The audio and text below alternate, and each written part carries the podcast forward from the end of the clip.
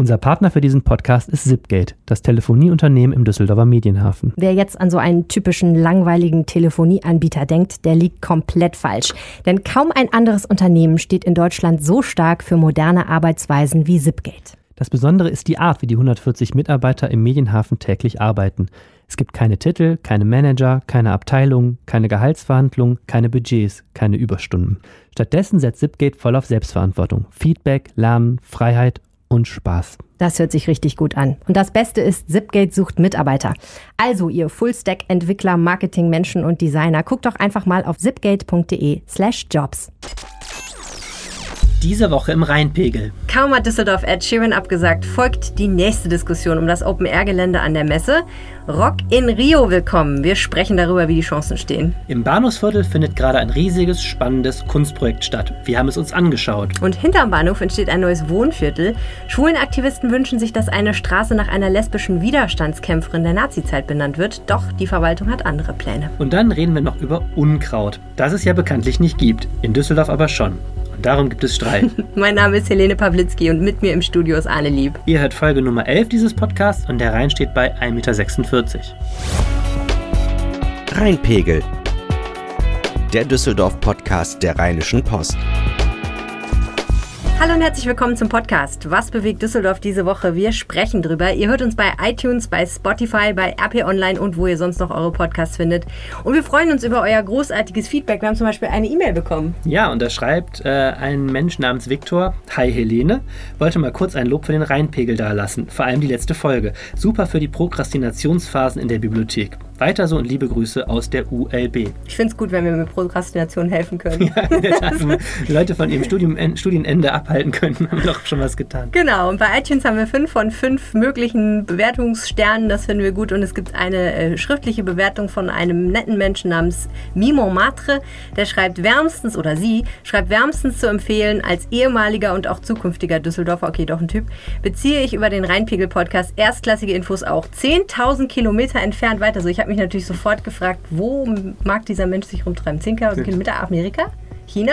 Keine Ahnung. Kommt ich bin ungefähr? so mies in Geografie. Ja. Ich muss nur dazu sagen, wir haben keine dieser Personen gekauft und es handelt sich auch nicht um eine Angehörige. nee, das haben die von alleine gemacht. Vielen herzlichen Dank dafür. Wenn ihr uns eine Bewertung dalassen wollt, tut das sehr gerne. Wir freuen uns wahnsinnig. Selbstverständlich auch darüber, wenn ihr sagt, wir finden euch total doof und euren Podcast äh, sau langweilig, bitte macht was anderes. Das hilft uns auch. Wir werden es wahrscheinlich nicht machen, aber es hilft uns auch. Aber weißt du, Helene, was ich diese Woche gedacht habe, ähm, als ich eine Mail bekam, ja, seit wir diesen Podcast haben, haben mhm. wir eigentlich, glaube ich, jede Woche über Ed Sheeran geredet. Ne? Ja. Und als das dann abgesagt war, das Konzert, hatte ich total Angst, dass wir eine ganze Folge machen müssen, ohne diesen sympathischen, rothaarigen britischen Sänger zu erwähnen. Ja. Und dann schwupps ging alles wieder los. Dürfen wir wieder die Worte Ed Sheeran in dieser Folge des ja. Rheinpegels nennen. Ja, denn es gibt eine weitere krasse Geschichte, Arne. In der Tat. Ähm, also es gibt schon wieder ein Konzert in Düsseldorf, das es nicht gibt. Diesmal das Festival Rock in Rio. Mehr als 30 Jahre altes Superfestival in, in ähm, natürlich in Brasilien, in Rio, wo, wo alle schon waren. Ne? Rolling Stones, Neil Young, Ed Sheeran hat er übrigens auch mal gespielt. Nein. Doch, äh, man glaubt es nicht.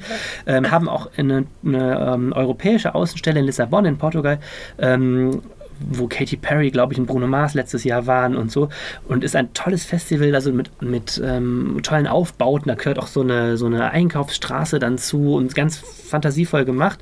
Ja, und die sollten eigentlich der Höhepunkt sein für unser neues Open-Air-Gelände. Die suchen nämlich einen Standort in Deutschland und haben Düsseldorf ausgewählt. Jetzt müssen wir, glaube ich, nochmal für Leute, die erstens noch nie eine Folge reinpegeln gehört haben und zweitens noch überhaupt gar nichts wissen, worum es geht, einmal kurz erklären. Also, an der Messe gibt es einen Parkplatz. Auf dem Parkplatz sollte ein Open-Air-Gelände entstehen für Konzerte. Genau. Ed Sheeran sollte da auftreten am 22. Juli.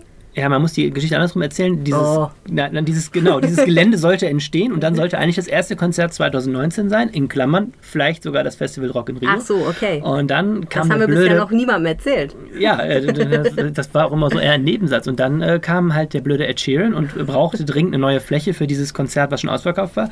Und dann hat Düsseldorf gesagt, super, das machen wir. Und dann nahm das Unheil seinen Lauf. Okay, und am Ende vom Lied, das Ende vom Lied war, äh, Ed Sheeran hat eine Absage von Düsseldorf bekommen, mhm. weil es alles viel zu schnell ging und politische Mehrheiten nicht sich fanden. Genau. Und, um es mal passiv zu formulieren. Genau. Tja, Ja, und jetzt äh, kommt eben dieser Veranstalter von Rock, am Rio, Rock in Rio, beziehungsweise genau Man will genommen. immer Rock am Ring sagen. Rock, ne? Rock, am, Ri- äh, Rock am Rio. Rock am Rio-Ring. Äh, die, ähm, genau, und diese deutsche Agentur, die ist also wohl schon in längerer Zeit in Gespräch mit der städtischen Veranstaltungsgesellschaft und äh, ein Riesending, ne? Zwei Wochenenden. Zwei Wochenenden lang ist das Festival, alle zwei Jahre. Ähm, jeder Abend wird einzeln verkauft. Das heißt, die Leute werden auch dann in der Stadt das restliche Wochenende familienfreundlich gehoben. Kein Campen im Matsch, hat der ähm, die Agentur gesagt, wo Ja. ich schon denke, das ist eigentlich auch schade. Campen im Matsch ist doch auch ganz, ganz lustig für Festivals. Naja, und dann ähm, jedenfalls sagte dieser Veranstalter, schrieb jetzt eine, eine Mail ähm, an, an den Oberbürgermeister und dann ging die weiter an die Politik. Der sagte, ja Freunde, jetzt wissen wir gar nichts mehr. Also ähm, Ed Sheeran ist weg. Auf einmal wird über dieses äh, Gelände grundsätzlich wieder geredet. Ähm, wir verstehen ja, dass wir noch eine Baugenehmigung brauchen. Wir machen dieses Verfahren gerne, das kennen wir, wir sind Profis und so.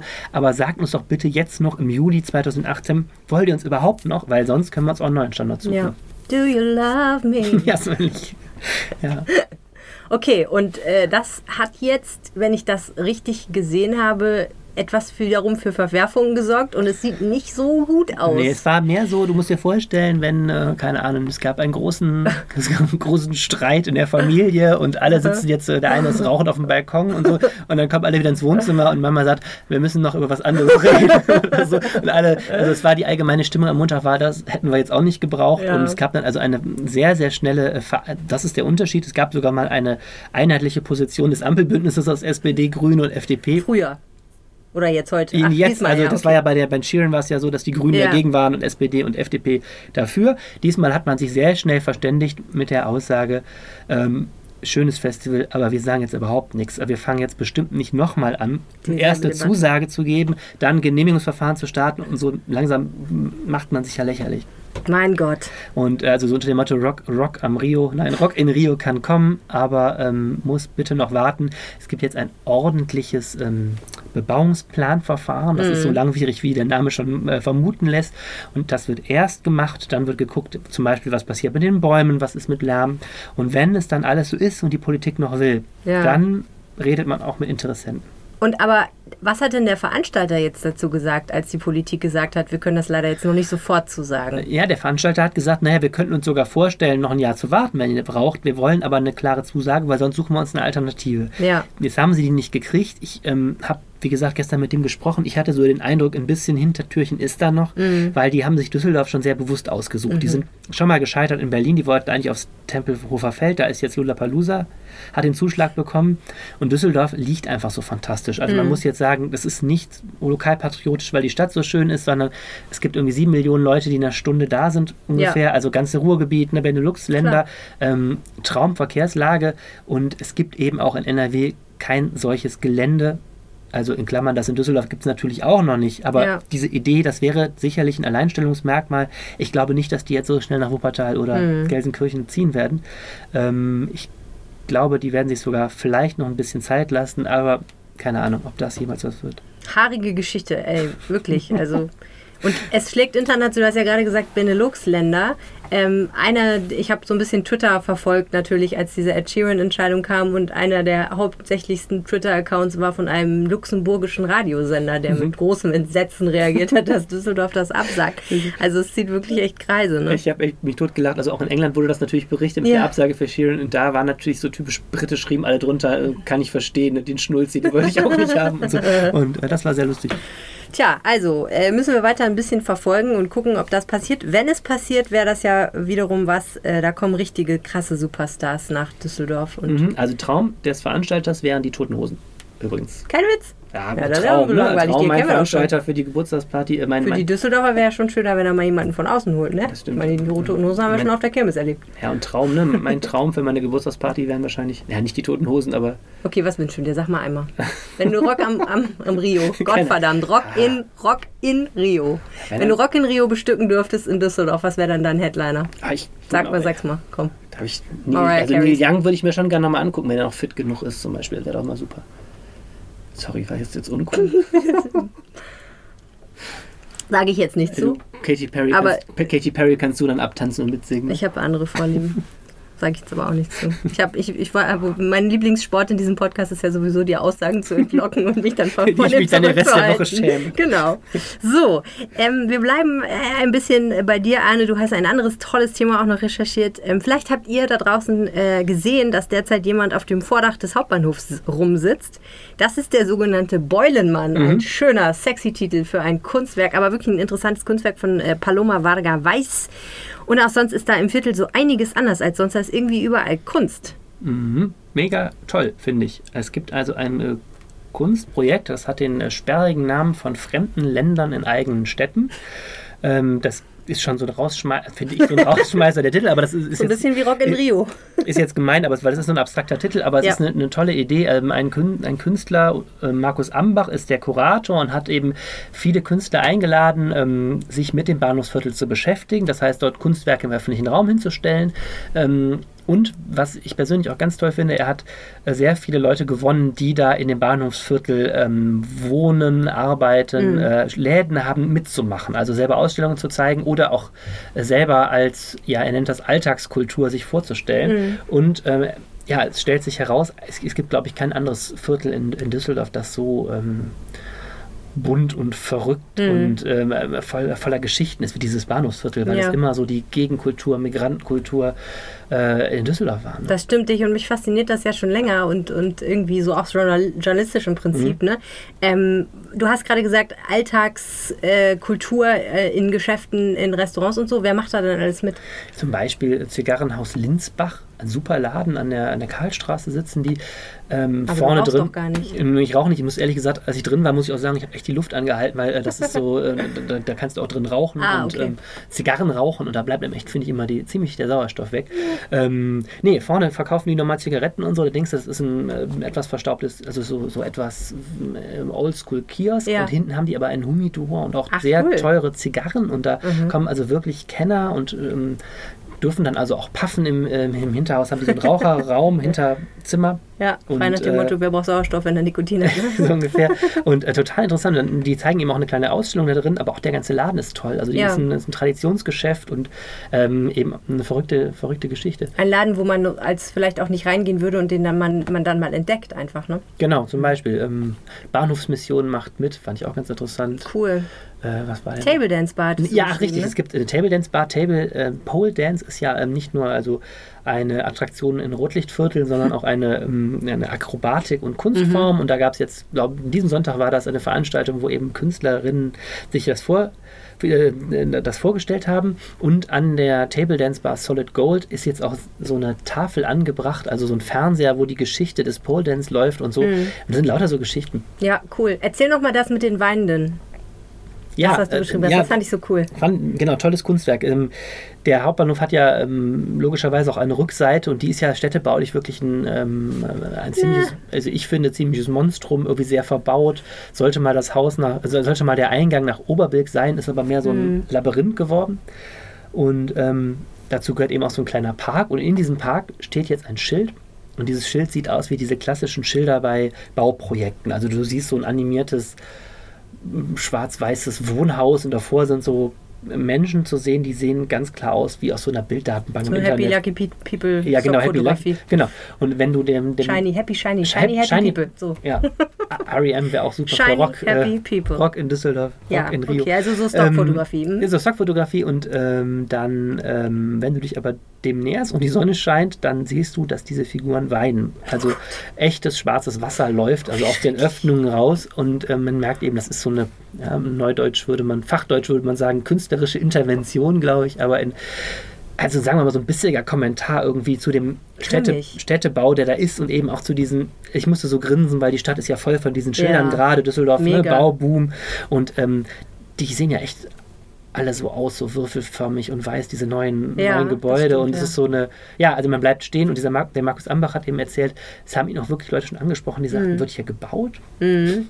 Ich wollte gerade fragen, normalerweise, wenn man Kunst im öffentlichen Raum ausstellt, äh, wenn man es richtig gut macht, geht ja normalerweise ein Aufschrei durch die Bevölkerung und irgendwer regt sich mega über irgendwas auf und findet es furchtbar und geschmacklos und skandalös. Gibt es hier solche Skandalkunst und gibt es so einen Aufschrei schon? Eigentlich, also gehört habe ich jetzt eher nichts. Ich glaube nicht. Also wir sind, ne, ich glaube, Düsseldorf ist jetzt auch eine Stadt, da musst du schon viel tun für einen Aufschrei. Kennen alle es gibt schon schon viele, viele politische Kunstwerke. Es gibt also äh, an der Eisenstraße Richtung Oberbilk steht so ein Planwagen, der soll ein Karnevalswagen sein, der beschäftigt sich mit dem Wehrhahnanschlag. Mhm. Krass. Und, ähm, aber auch so, sagen wir mal, ein bisschen durch die Faust ins Auge. Also nichts, wo du so vorbeifährst und sofort sagst, was ist das denn? Ja. Ne? Dann, ähm, Oh nein, eine riesige Frauenbrust, äh, Genau. an der Donald Trump nuckelt. dann äh, Also, allein ein Kunstwerk gibt es äh, auf dem Dreiecksplatz. Das ist so ähm, das m, so was immer unter Maghreb-Viertel hier läuft in Düsseldorf Mhm. in den Schlagzeilen. Ähm, das beschäftigt sich mit Wahlrecht für, also dem nicht vorhandenen Wahlrecht für in Deutschland lebende Ausländer. Da Mhm. steht so ein Hubwagen und da sind Wahlkabinen in die Höhe gezogen, sodass man von unten nicht drankommt. Ähm, also es gibt solche Art von, von politischer Kunst auch. Ja. Also ist ein Teil der ganzen Sache, aber ist jetzt nichts bei, wo, zumindest wo ich jetzt bis jetzt mitgekriegt habe, dass da irgendwie jemand Schaum vom Mund hat. das hört sich cool an, weil offenbar die Künstler sich auch sehr intensiv mit den Orten Mhm. jeweils auseinandergesetzt haben. Sehr spezifisch eigentlich. Nicht, nicht einfach nur Bahnhofsviertel, mache ich was mit Zügen, Mhm. sondern da, wo das Maghreb-Viertel ist, kommt so ein Thema am Wehren, kommt so ein Thema irgendwie so. Genau, und eine Sache, die das ähm, Projekt so mit sich bringt, ist eben auch so eine Art Lokalpatriotismus für dieses äh, Viertel. Also ich, ich bin mit Markus Ambach eben da mal rumgerannt und er hat mir so seine Höhepunkte gezeigt. Und ähm, der ist da bekannt wie ein bunter Hund und äh, auch so, keine Ahnung, von dem, äh, von dem Wirt vom, vom marokkanischen Restaurant Grilladine bis eben hin zum, äh, zum Zigarrenladen, so alle kommen fröhlich und, und es hat gar nicht so den Anschein, jetzt kommt so das Kunstpublikum und erobert sich mal ein äh, sozial schwieriges Viertel, sondern es ist wirklich mehr so, die Leute zeigen, Ja. ähm, Was sie haben und zeigen ihre, genau, ihre Kultur und ähm, ihre Geschichten. Also zum Beispiel auch die Kult-Kiezkneipe zum Boxpapst ist nochmal kurz wieder eröffnet worden. Und ähm, ja, es ist wirklich, es ist sowas, es lebt sehr stark von den Geschichten. Ja, coole Sache. Wie lange kann man sich das noch angucken? Äh, Das Ganze läuft bis Mitte August. Äh, Man kann, also die haben so ein Festivalzentrum auf der Hinterseite des Hauptbahnhofs, da kann man auf eigene Faust hingehen, sich also ein äh, dickes Programmheft holen und lostigern. Äh, ich meine aber, deutlich besser ist es, wenn man mal auf der Internetseite von fremdenländern.de heißt die. Wenn man da mal nachguckt, die haben ein Veranstaltungs- und auch Führungsprogramm und ich glaube, es lohnt sich schon. Äh, Es gibt thematische Führungen von Stadtplanung bis eben Spuren des Rotlichtmilieus bis hin zu Künstlerateliers, die ist leider schon voll, weil es, es gibt ja sehr viele Künstler, die da auch arbeiten. Ne? Und ähm, das lohnt sich, glaube ich, sowas rauszupicken, dann ähm, erfährt man, glaube ich, mehr. Ja, die Infos dazu stellen wir euch selbstverständlich auch nochmal in den Artikel zu diesem Podcast www.rp-online.de slash Rheinpegel. Und wir bleiben in Bahnhofsnähe mit dem nächsten Thema. Wenn irgendwo gebaut wird, wie zum Beispiel in Oberbilk auch im Projekt Grand Central, wo so ein neues Wohnviertel entsteht, dann entstehen auch Straßen und diese Straßen brauchen Namen und im Grand Central gibt es jetzt ein bisschen Streit um so einen Namen, weil nämlich schwulen Aktivisten sich wirklich sehr wünschen, dass eine dieser Straßen nach einer lesbischen Widerstandskämpferin der Nazizeit benannt wird. Aber die Verwaltung hat einen anderen Vorschlag gemacht. Stadtteilredakteurin Nicole Kampe schreibt bei uns über die Geschichte und ich habe mit ihr gesprochen. Nicole Kampe, wenn Straßen neu benannt werden, wie läuft das eigentlich ab? Wie bekommen die ihren Namen? Also hier in Düsseldorf gibt es einen Straßennamenpool, dort werden Vorschläge gesammelt ähm, und die können dann irgendwann mal bei Bedarf rausgekramt werden. Ähm, und es ist in der Regel so, dass die zuständige Bezirksvertretung eben dann tatsächlich entscheidet, welcher Name dann gewählt wird. Genau, und im Grand Central, in diesem neuen Viertel in Oberbilk, gibt es jetzt zwei Straßen, die noch keinen Namen haben und einen bekommen sollen. Und für eine dieser Straßen gibt es auch schon einen konkreten Vorschlag. Ähm, ja, also es gibt zwei Straßen, zwei Planstraßen, die benannt werden sollen und es gibt verschiedene Vorschläge. Und dann ist es folgendes, die Verwaltung, die würde ganz gerne im Grand Central äh, die Straßen nach den beiden Partnerstädten Palermo und Reading benennen, also Readingstraße und Palermostraße, was sich auch ganz wunderbar einfügen würde in die Umgebung mit Moskauer Straße, Haifa Straße haben wir da um die Ecke. Genau, es gab äh, im Vorfeld aber schon Gespräche mit dem äh, Forum von Lesben, Schwulen, Trans, Sternchen, Bisexuellen und Queers. Und ähm, dort ging man so ein bisschen auf die, ähm, auf die Silly Helton ein. Das ist ein Name, der vor fünf Jahren in diesen Namenspool aufgenommen wurde und ähm, wo in Oberberg eben tatsächlich ein, äh, eine Straße nach dieser Frau benannt werden sollte. Und jetzt kam eben die Verwaltung mit dem Vorstoß und ähm, das Forum ist natürlich jetzt nicht ganz so glücklich über diese Idee. Wer war Silly Helton? Äh, Silly Helton war eine Düsseldorferin, die 1908 hier geboren ist. Ähm, sie war äh, Aktivistin, sie war, ähm, hatte auch Kontakte ähm, zur, zur ähm, kommunistischen ähm, Widerstandsbewegung in der NS-Zeit. Sie kam auch äh, ins KZ. Äh, überlebte das Ganze. Sie war im äh, KZ Ravensbrück. Ähm, man warf ihr vor, ähm, oder sie wurde eben tatsächlich gefangen genommen wegen des Verdachtes zur Ver äh, Vorbereitung eines Hochverrats. Man munkelt aber auch, dass sie eben tatsächlich, weil sie homosexuell war, auch deswegen äh, tatsächlich in Schutzhaft genommen wurde. Mhm. Und deswegen nehme ich stark an, hat sich dieses Forum auch ähm, Silly Helden ausgeguckt. Genau so ist es. Die ähm, äh, wollen einfach prinzipiell ähm, gemeinsam auch für mehr lesbische Sichtbarkeit kämpfen. Und ähm, weil es ja auch noch eine Frau ist und tatsächlich sehr, sehr wenig Straßennamen nach Frauen benannt sind, äh, mhm. würde es ja umso mehr passen. Ja, und jetzt gibt es also Streit in der BV. Ähm, nein, ich glaube nicht, weil die Idee kam ja von der Verwaltung und die Bezirksvertreter ähm, selber waren auch ein bisschen überrascht darüber. Also die Idee mit den Partnerstädtenstraßen. Genau, mhm. genau. Und die Bezirksvertreter selber waren auch ein bisschen überrascht darüber, ähm, sagen aber auch, ähm, wir müssen noch gar nichts entscheiden. Ich meine, zwar rollen jetzt gerade die Bagger, aber bis dann überhaupt erstmal eine Adresse vergeben wird, dauert es noch eine ganze Weile. Und es gab auch noch einen netten Vorschlag jetzt von den Grünen, die jetzt noch einen Änderungsantrag einbringen wollen, ähm, wo eben tatsächlich die Idee der der Partnerstadt Reading zumindest auch mit aufgenommen wird, mhm. äh, nämlich Phoebe Kasten. Mhm. Eine Straße nach Phoebe Kasten zu benennen, die andere nach Silly Helton. Ähm, und Wer Phoebe, ist Phoebe Kasten? Ach, sorry. Alles gut. Äh, Phoebe Kasten ist äh, eine Bürgermeisterin gewesen ähm, in Reading vor, äh, oder genau zu der Zeit äh, Ende Zweiten Weltkrieg. Mhm.